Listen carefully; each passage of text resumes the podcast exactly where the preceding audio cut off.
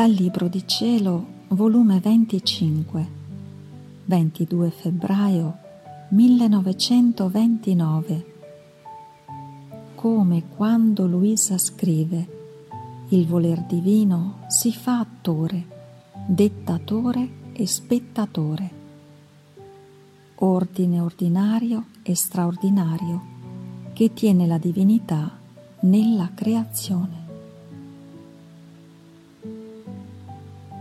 Stando nella massima amarezza della privazione del mio dolce Gesù, stavo scrivendo ciò che sta scritto di sopra.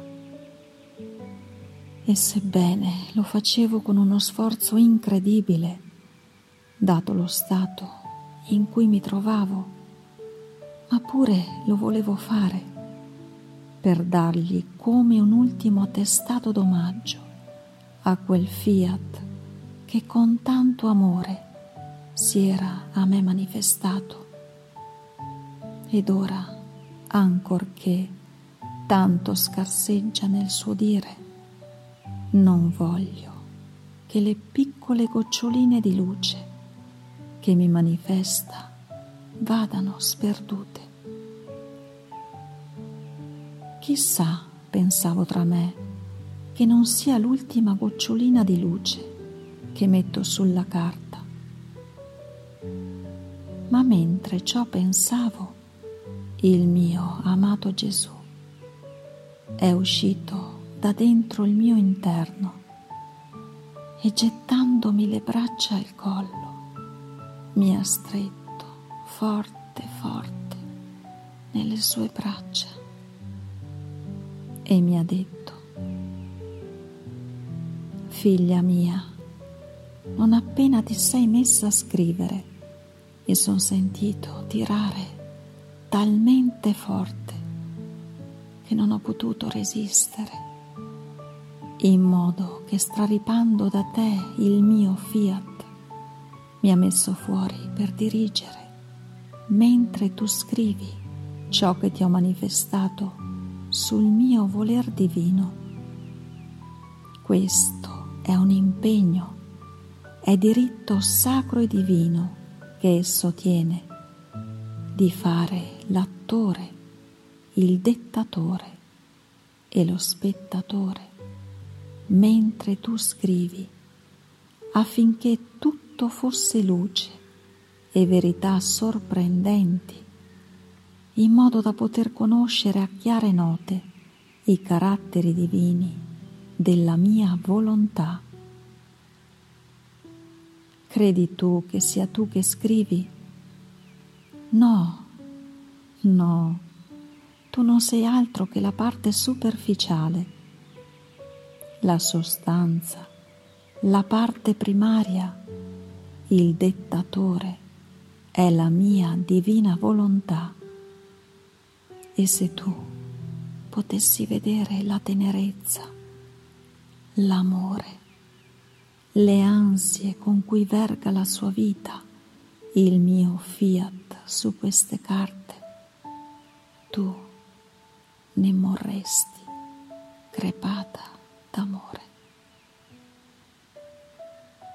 Detto ciò, si è ritirato nel mio interno ed io, come riavendomi dall'incanto di Gesù, continuai a scrivere, ma mi sentivo tutta luce, tutto suggerirmi, imboccarmi le parole. Io non so dire quello che provavo nello scrivere. Onde, dopo finito di scrivere, mi sono messa a pregare, ma col chiodo nel cuore di chissà quando Gesù sarà ritornato di nuovo. E mi lamentavo. Perché non mi porta ancora al cielo? Quindi ricordavo le tante volte che mi aveva ridotta in fin di vita come se stessi in atto di varcare le porte del cielo. E mentre stavano in atto di aprirsi per ricevermi nel beato soggiorno, l'ubbidienza s'era imposta sulla mia povera esistenza e facendomi chiudere le porte ero costretta di nuovo a rimanermi nel duro esilio della vita. Oh, come sebbene santa, è crudele e quasi tiranna la benedetta obbedienza in certe circostanze. Eppure, pensavo tra me, vorrei saperlo se è stata l'obbedienza oppure non è raggiunto il punto finale della mia esistenza qua giù.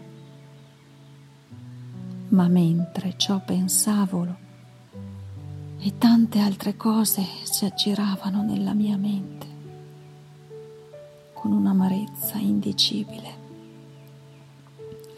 che pareva che mi attossicava il mio sommo bene Gesù. La cara mia vita mi ha sorpresa e facendosi vedere di nuovo mi ha detto, Figlia mia, tu devi sapere che nella nostra divinità c'è l'ordine ordinario per tutta la creazione e questo non viene spostato per qualunque incidente, né un punto né un minuto primo né un minuto dopo. La vita, quando è stabilito da noi, finisce. Siamo immutabili a questo riguardo. C'è anche in noi l'ordine straordinario e siccome siamo padroni delle leggi di tutta la creazione, teniamo il diritto di mutarle quando vogliamo ma se le mutiamo ci deve entrare dentro una grande gloria nostra e un bene grande a tutta la creazione. Né per cose piccole mutiamo le nostre leggi. Ora, figlia mia, tu sai che l'opera più grande è stabilire il regno della mia volontà divina sulla terra farlo conoscere. Non c'è bene che la creatura può ricevere se non lo conosce. Che meraviglia dunque la tua se abbiamo ceduto all'ubbidienza per non farti morire. Molto più che tu, per il connesso che tieni con il mio fiat divino, entri nell'ordine straordinario. Ed essendo ciascuna conoscenza del mio voler divino, tante vite divine uscite dal nostro seno, ci voleva il sacrificio della tua vita per riceverle e la privazione dello stesso cielo dal quale ti strappava l'ubbidienza. Oltre di ciò, essendo la mia divina volontà, le sue conoscenze, il suo regnare, non solo il più gran bene alla terra, ma è la gloria completa a tutto il cielo. Tutto il cielo pregava che cedesse alle preghiere di chi ti comandava ed io, per riguardo del mio volere, mentre ti apriva le porte, cedeva alle loro preghiere. Credi tu che io non conosco il tuo grande sacrificio, il tuo martirio continuato di starti lontana dalla patria celeste e solo per compiere il mio volere in chi ti veniva comandato che questo sacrificio mi ha strappato le tante vite delle conoscenze del mio fiat. E poi ci voleva un'anima che conoscesse il cielo e come si fa la mia volontà divina nel celeste soggiorno per poter affidare i suoi segreti, la sua storia la sua vita, che apprezzandoli ne facesse vita propria e pronta a mettere la sua vita per fare che altri potessero conoscere un sì gran bene.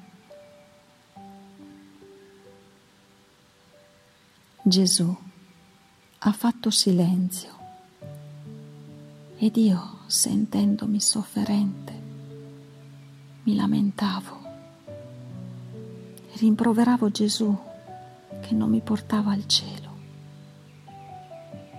E lui,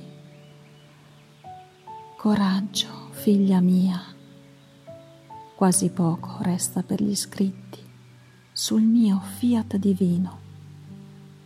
Lo stesso mio silenzio dice che sto per compiere le grandi manifestazioni del Vangelo, del regno della mia divina volontà.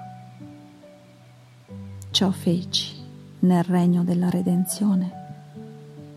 Gli ultimi giorni della mia vita non aggiunsi altro, anzi mi nascosi e se qualche cosa dissi era ripetizione per confermare ciò che avevo detto, perché era sufficiente a ciò che avevo detto, per fare che tutti potessero ricevere i beni di essere redenti. Restava loro farne profitto. Così sarà del regno della mia divina volontà. Quando avrò detto tutto, in modo che nulla può mancare per poter ricevere il bene di conoscerlo e per poter possedere tutti i suoi beni, allora non avrò più interesse di tenerti sulla terra. Resta loro farne profitto